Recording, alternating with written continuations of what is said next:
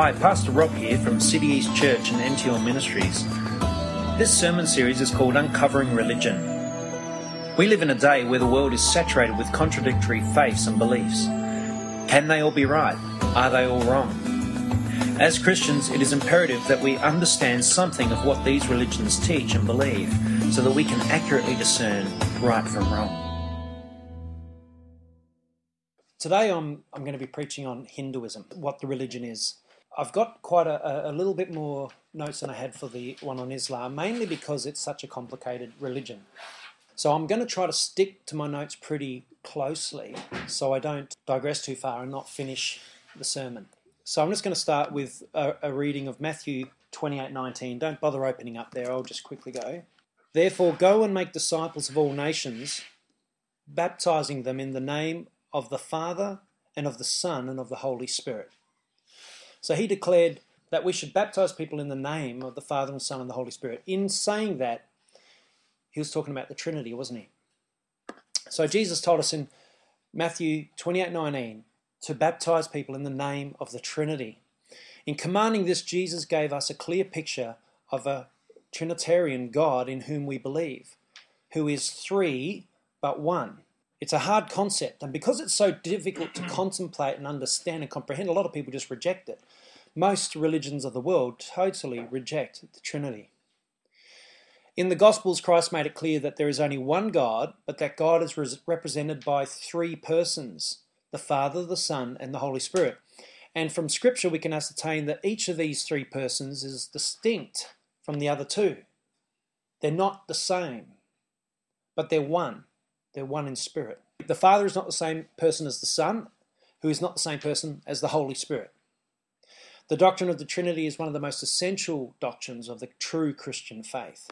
And that's what I believe is what basically sums up what the true Christian faith is. Is we believe in the Trinity as God is being one but three. And you'll find most false religions don't believe that. We must have a firm grip on this doctrine of the Trinity if we are to counter groups such as Mormons and Hindus and Unitarians and Jehovah Witnesses. If we have to if we want to try to discern the differences, we have to have a grip on the Trinity. So in relation to that, there's a great sermon by Joe Schimmel that you can listen to, and Matthew was telling me about it, and I had a look at it. It's called The Trinity of God, and it was given on the 20th of the 9th this year, 2010. And you can find that at www.blessedhopechapel.org. Um, so go there and have a listen to that sermon. I love Joe Schimmel's stuff. Any anything Joe Schimmel is top quality information to listen to. He's cutting edge. Anyway, about uncovering the religion series. This is what I just want to keep on coming back to this, and what this series is all about, what its intentions are. Uh, Pastor Mehdi Dibaj of Iran in 1994 went on trial for his life in court after converting from the Muslim faith, so he went came from Muslim to Christianity, he declared that men choose a religion because you've got an array of religions. It's like a lolly shop. You go in there, oh, what should I be? A Hindu? Oh, no, I might be a Buddhist. No, I might, not, I might be a Muslim. You've got all these selections. But a Christian is chosen by Jesus Christ. We have no choice. He chooses us. The Bible says that Jesus said, You did not choose me, but I chose you. And that's in John 15, 16. So he picks us out, hand picks us. Yep, you, you, you, you, you, you, all of us. I think that this statement sums up the difference between religions and true Christianity. That's really what sets us apart. And you think about it, to be a true Christian in many ways is a despised and rejected thing. You are treated badly. You try to be a Christian in some of these other countries and you'll know all about it you'll stand out like a sore thumb. And in a lot of those countries, it's a death wish. If you if you say you're a Christian, you actually put a, a death curse on yourself. Rob, out of all the any other besides Christianity, any other religions that happens to at all? Happens what? Does that happen to any other religion besides the Christian? Religion? It's mainly the Christian faith, but you do get Islam and Hindus. Mm. They fight and war against yeah. everyone, and and you do get that over there. But on a worldwide scale, Christianity is despised worldwide. In a way, um, Judaism and, and Christianity are lumped together. Yeah, yeah. yeah. The Jews have always been persecuted throughout all biblical history. They were persecuted people. And uh, even to the present day, as we know, the anti, with the anti Semite movements around the world. And a lot of people, Joe Schimmel does a great sermon on it called Why Anti Semitism. Fantastic sermon. You just think, yeah, why anti Semitism? Most people don't even know why they hate the Jews. They just do because they were taught to. No reason. They just hate them. Anyway, so in studying these religions, it's going to help us in many ways. It's going to help us to uh, accurately discern truth from lies. So you're going to be able to discern real quick when someone's telling you the truth, according to the scriptural truth, or someone's trying to lure you into a false path.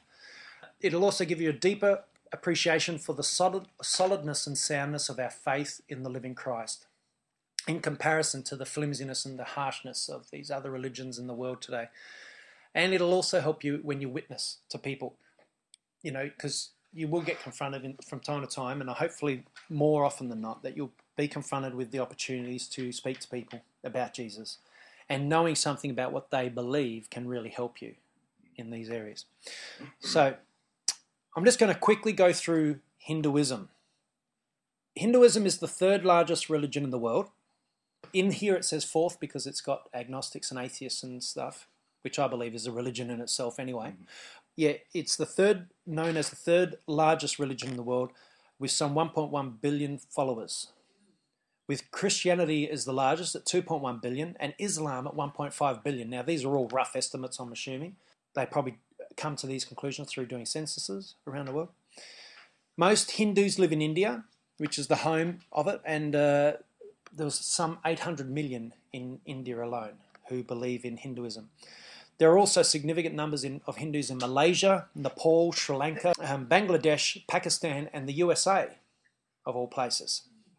Hindus account for an approximated 13.26% of the total world population, which is 6.677 billion. And Hinduism is growing at 1.52% annually.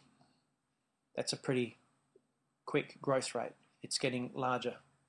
So the historical dilemma, though, is this Hindus present quite a dilemma for a Christian. Hinduism does not trace itself to a single founder or starting position point in history. Uh, many Hindus believe that Hinduism began in 2500 BC uh, in the Indus Valley, Indus Valley, where a tribe of Aryans of European descent had supplanted a civilization that had grown up in the Indus Valley and they brought with them their language of Sanskrit. Many scholars challenge this, however, due to the recent archaeological finds tracing them back even further than 2500 BC. So it's quite an old religion.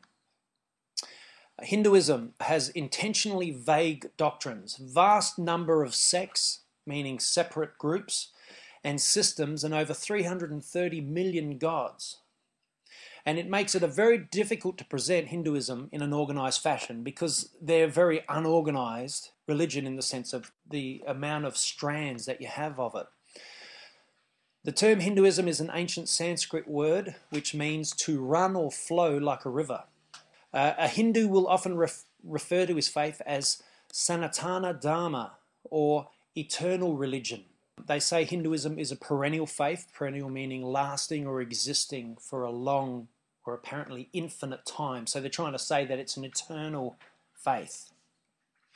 Hindus try to maintain a complex polytheism, which is the worship of many gods, as well as an earth worship of nature.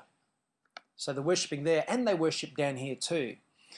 Somewhere in the middle, the two religious viewpoints collide and Hinduism is born right in the middle. There's this, they're worshipping gods of the universe, 330 million of them, and they're down here worshipping trees and animals. And Hinduism is such a diverse system of thought with beliefs spanning.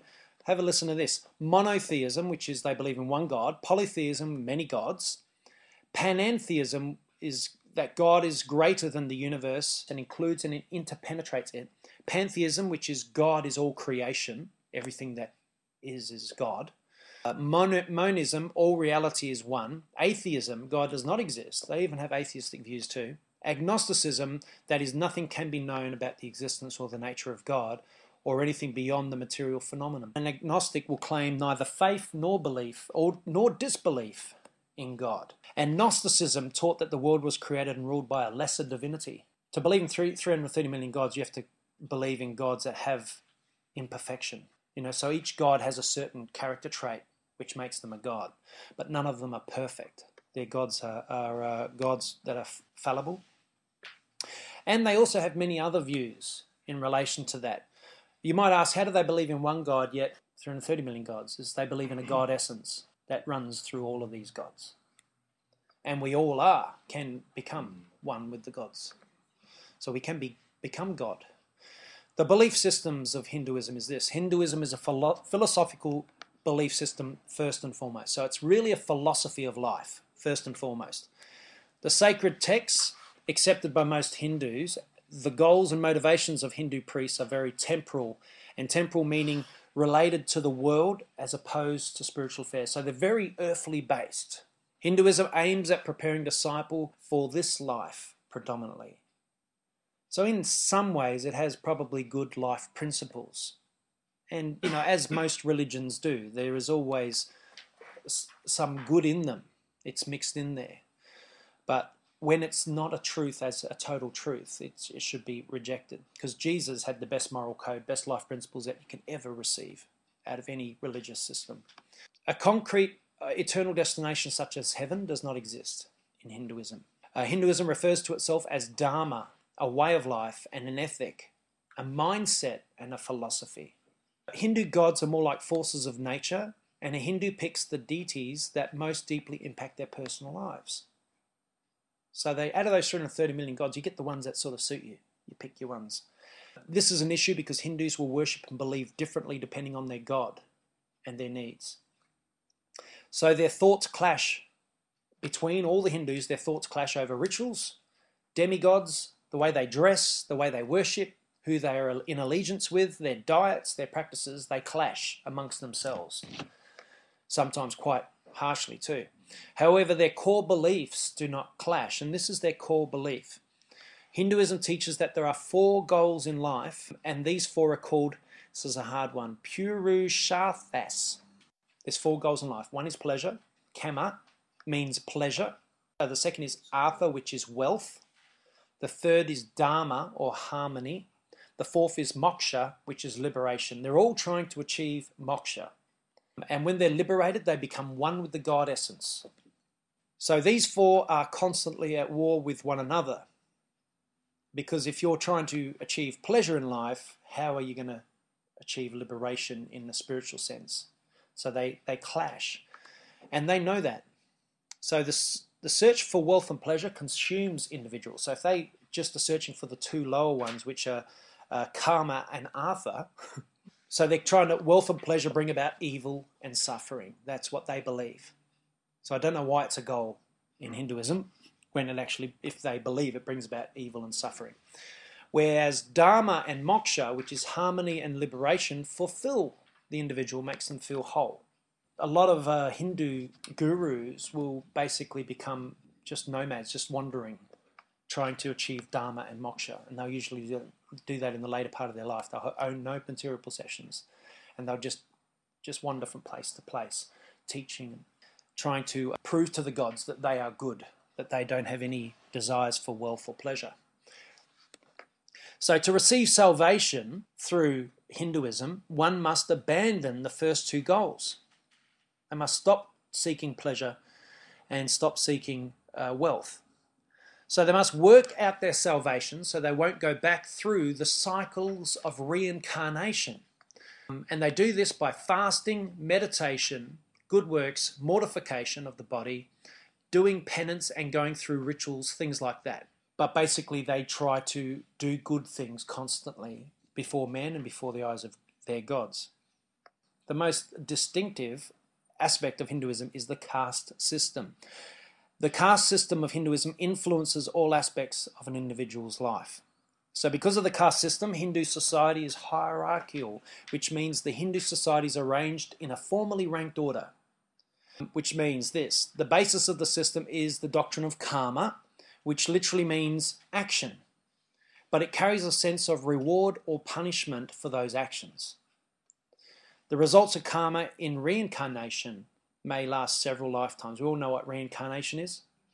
That you've had many lives before, and you're just born on. You die, and then you become a person again, and then you have to live another life, and then you die, and you have to Or born again. Or uh, Yeah, well, if you're bad, you become something lesser, and if you're good, you become something higher. So karma and rec- may last several lifetimes and it affects both spiritual status and social status. Bad actions leads to a soul being reborn in lower levels of society or even as an animal. The caste system consists of four varnas or social groupings. This is the caste system. Brahmins made up of the priestly and scholarly class. So you've got the elite, they're called Brahmins. The Kshatriyas, I don't know if that's how you say it, are the warriors and the rulers of society regarded as noble class, the nobles. The Vaishyas are engaged in commercial ventures and business activities. And then you have the Shudras, are those whose function is it is to serve the other three groups. So they should have been good in the last life, the Shudras. It is believed that because of karma, you are reincarnated into these different classes. The problem with this kind of system is if you are born blind or deformed, the community will consider it a just retribution for the sins of your past lives. So they'll look at you as if, yeah, well, you're getting what you deserve because you were bad. Therefore, I don't show any mercy. And they, they, they don't set up very good systems of health care for, for these sort of people. They have to struggle through life. I'm sure you can all see the, the problems associated. Imagine if our society was like that. It, yeah, go. Well, it's like you know in that Megiddo DVD you gave. Yep. Um, when Hitler was a huge fan of evolution, Mm. and because he believed everyone was just a, sort of an animal, you know, it didn't matter if he killed. six Yeah, that's right. people. Yeah. There was no like in his heart. He didn't think, oh well, they're actually people. You know, Yeah, we're yeah. all just. we're all just animals. that's right. We're all just animals. That's the problem with holding to evolution. is only the fittest survive, Yeah. and the elite survive at the expense of And just the rest. just based on, like you said, a deformity or something like that, because that's what he did as well. yeah. If Yeah. you're deformed, you're not fit to have a child. Mm. Mm. And if you're a Jew, they were the lowest, the scum of society in, in Hitler's eyes. So he just wiped them out. He didn't see them as humans, which is so wrong. And that all came through the teaching of Darwinism. Hindu teachers. Hindu myths refer to seven wise men known as rishis. These men passed on the wisdom of gods to humankind. They were transformed into the constellation Ursa Major. That's where they are now. They're a constellation. The earthly successors to the rishis are thought to be Hindu priests of the Brahmin caste. And remember, the Brahmin caste was the highest caste in Hindu society. There is also the guru who teaches about faith and enlightenment. He's the wise man. And the Swami is considered a holy man. So these people are sought for their wisdom and the direction. The sacred writings, there are four Vedas, Samhitas, which are the sacred writings, the main sacred writings of Hinduism. And they are the Rig Veda, the Sama Veda, the Yajur Veda, and the Atharva Veda. The Vedas are the primary texts of Hinduism and consist of hymns to gods. They explain nature and deities behind the natural forces, as well as mantras, which are sacred sentences to be chanted. The Vedas have also had a vast influence on Buddhism and Jainism and Sikhism, which are three other worldwide religions. The Upanishads are the continuation of the Vedic philosophy. That's another type of book that they, or sacred writing that they adhere to. They were written about 800 to 400 BC.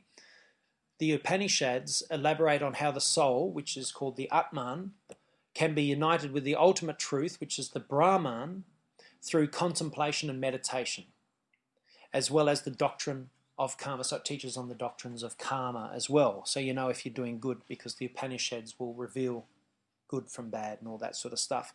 The Puranas, which are the post Vedic texts, typically contain a complete narrative of the history of the universe, from creation to destruction. Genealogies of the kings, the heroes, and the demigods, and the descriptions of Hindu cosmology and geography. So it's a pretty full on uh, sacred writing. There are also collections of writings called epics, which are poems and they make plays from, as well as the Bhagavad Gita and the Vedantas. And there's also many other writings. I've got this found this web page which had them all there. It's like huge amount of writings. Not as much as Christianity, but there's a lot. Much of the Hindu writings is claimed to come direct from God, godly inspired. Now, we've all heard of the term avatar, haven't we, since the movie Avatar? That's a Hindu movie. It, it pretty well follows the Hindu religion uh, very concisely and glorifies it, make it look like a wonderful way to live. Uh, the only problem is it it's a lie, total lie. There's no trees that you can connect to your hair and listen to the people that have died in the past. Um, an avatar, in the Hindu uh, concept of the word, an avatar is a reincarnation or a manifestation of a god. Hindu doctrine stipulates that these avatars are divine visitations of gods on the earth and come to lead people to the true path again. That's what avatars do. They come down and they lead us to the truth. And so, of course, some Hindus will say Jesus was an avatar and Buddha was an avatar. Traditionally, Hindu, Hinduism teaches that there are 10 avatars that spring from Vishnu. Vishnu, about half of the Hindu population of the world follow Vishnu, the god of space and time, and these people are called, or Hindus are called, Vaishnavites. In the Vedas, Vishnu was originally the god of the sky. That's an interesting because in the Bible it says that Satan is the ruler of the kingdom of the air in Ephesians 2 2. And he says that spirit who is now at work in those who are disobedient. And Hindus claim that Vishnu is the god of the sky, god of the air. The ten avatars of Vishnu, which are called the Dasavatares, need to be great Greek to say that just about, include animal forms as well as human forms. So Vishnu, at, at his first phase of as an avatar, was a, was a fish called Matsya. Then he became a tortoise called Kurma. Varara was a boar. Narasimha was the man lion. Then came Vamana, the dwarf. So he's little. Then there's Parashurama, who is the Rama with the axe, the first warrior saint. And seven, there's Rama, who's the ideal man, the perfect man. Every woman wants to marry a Rama. Then there's Krishna. All heard of Krishna? Yes. Yes, he's considered the greatest human incant- incantation or incarnation, sorry, of Vishnu. And then there was Buddha, even though Buddha's not counted in some, but others do count him. Buddha was the enlightened one, the prince who founded Buddhism. And then there's Kalki, who is expected to appear at the end of the Kali Yuga, the time period in which we currently live in. So in Hindu time, we are in the Kali Yuga. And this avatar, who was called Kalki, will appear seated on a white horse with a drawn sword blazing like a comet. He shall come finally to destroy the wicked, to restart the new creation, and to restore the purity of conduct in people's lives. That's what they believe. Who's this? guy? Sorry. Some versions of the Dasavatara, which is the ten avatars, include Hamza, the swan, and does not include Buddha. So that's the other ten. Brahman is the creator god. It's funny because I watched a uh, Hindu last night. I sent him to you a link to you to watch on YouTube. And this man, he was a Hindu and he became Christian at the age of 18, and he lived in the highest caste of society in the Hindu faith. And he still, as a Christian, calls God Brahman, even though he's a total Christian, because Brahman mm. represents the creator God, who is the God above all gods, even in Hindu religion. But doesn't mean that they're believers of the God that we believe in. They just have him as another God set apart. But he comes to the realization after reading the Bible that Brahman was the only God, and all the rest of them are not God at all and they hmm. shoved this Brahman created God, which is the God of the Jews, into their 330 million other gods. But he, he's still held in high regard amongst the Hindus, just like Vishnu. So the Mundaka Upanishad says through Om, you know how they say Om when they meditate? That the supreme, supreme Brahman is infinite, and this conditioned Brahman is infinite. The infinite proceeds from infinite. This is the Hindu gets a bit confusing here. The infinite proceeds from infinite, then through knowledge, realizing the infinitude of the infinite, it remains as infinite alone. It's actually written in the Upanishads. they consider the god Brahman as an it. It is said that Brahman cannot be known by material means, that we cannot be made conscious of it, because Brahman is our very consciousness and being. So now they're claiming that they are Brahman, that they are God, the creator. So that's that's a bit confusing. They've, it's not the same God, but this one guy that I was telling you about, he realized that Brahman is the God, the God and creator of the universe. And then he realized he's not an it, he's a him, and he's personal, and you can get to know him. Hmm. So, yoga, in whatever way a Hindu defines the goal of life, there are several methods, yogas that sages have taught for reaching the goals of getting through the four goals of life, you know, getting past pleasure and, and uh, wealth and getting on to liberation, moksha. So, paths that we can uh, follow to achieve the spiritual goal of life, or moksha, and some call it nirvana, include bhakti yoga, which is the path of love and devotion, karma yoga, the path of right action, raja yoga, the path of meditation, and jnana yoga, the path of wisdom. So there's four yoga styles. Now we also have cow worship. can, no teaching on Hinduism is is complete unless we talk about cow worship. Cows are seen as sacred and are worshipped in India.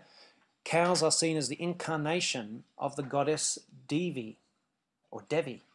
Pilgrimages are not mandatory for the Hindu, and but they can undertake them. Where, where do they go? There are numerous sites that are considered sacred, including rivers, mountains, and whole cities such as Allahabad. And also, the waters of the river Ganges are regarded as a, a holy river, River Ganges. Now, in America, we have the Hare Krishna movement, which is a Hindu movement. It's also called the International Society for Krishna Consciousness, or ISKCON. And it's founded by A.C. Bhaktivedanta Swami Prabhupada. Man, I've got to learn how to pronounce these names. or just Frank for short, yeah. 1896 to 1977 was his period of his life, and he founded it in New York in 1966. The groups uh, worship Vishnu, whose incarnation is said to be Krishna. Its most important text is the Bhagavad Gita. Most Indians view the Hare Krishna movement with amusement and as an American phenomenon but this group cannot be divorced from its Hindu roots in India. So that's what they're doing over there. The Hare Krishna movement is quite large in America. Uh, so when you talk to someone who's a Hindu, it's important to engage the person rather than the religion, because the religion is you don't, you're going to get lost when you start talking about religion with them because they all believe differently, and it's very hard to uh, hone their faith. But they do believe in gods. So you move basically move slowly. Hindus have a negative perception of Christianity because of their history and past treatment. Um, they were treated very badly by uh, hundreds of years ago. History in India, it never leaves. We, they never forget. They they will talk about something happened 500 years ago as if it happened yesterday.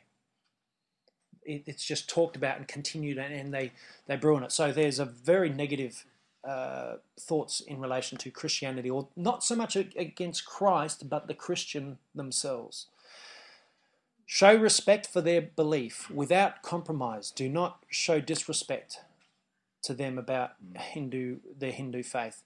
Don't assume because you are not identical though to their culture that you can't reach a Hindu because they will listen to your perception of truth and they will consider it. So always listen to their felt problems. If they start talking about things that are happening in their life, listen to them, be very open to that.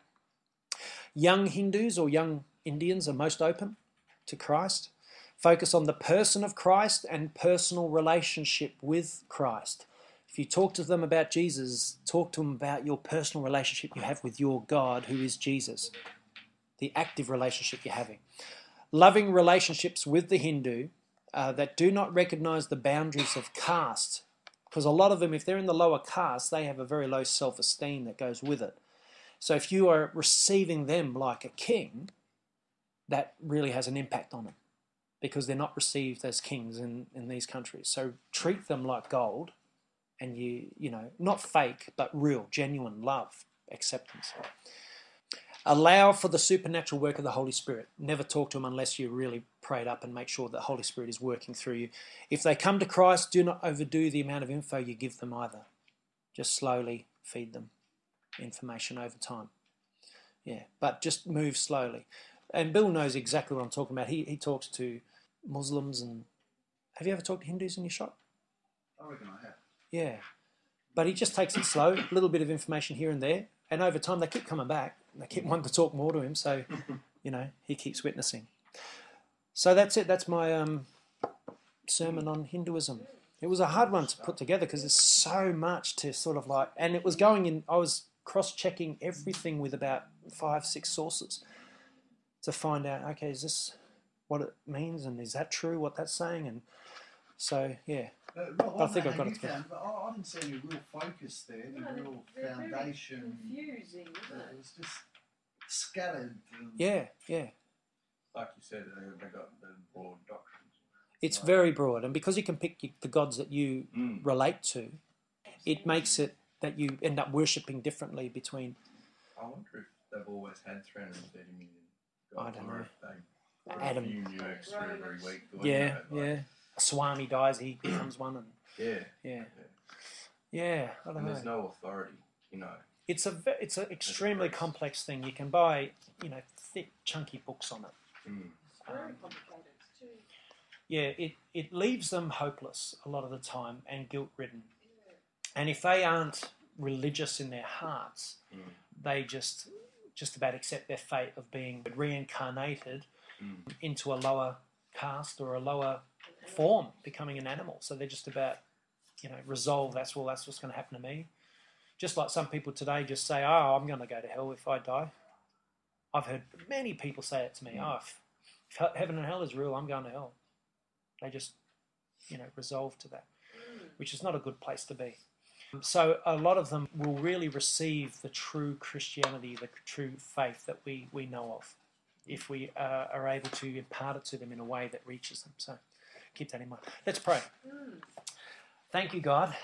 Thank you, Lord, for the words. I pray that I did pull it together enough to make sense of it to a degree, Lord. But we do pray for the people of the Hindu religion, Lord, that are, are bound up in this confusing, quite abstract religion that uh, a lot of the, in a lot of ways, will leave them feeling hopeless and, and in a sense, hellbound. But Lord, we pray that you will open their eyes somehow. You'll reveal yourself to them as the one and only true God. That you are one of the Trinity, the Trinity of the one only God. And Lord, I pray that you can reveal that to them and give them insight and understanding to be able to uh, believe in, in you and, and give their hearts to you completely. And so, Lord, with us, the, these things are impossible, but with you, all things are possible, even the re- reaching of every Hindu in this world. And we pray for them in the name and the blood of Jesus. Amen. And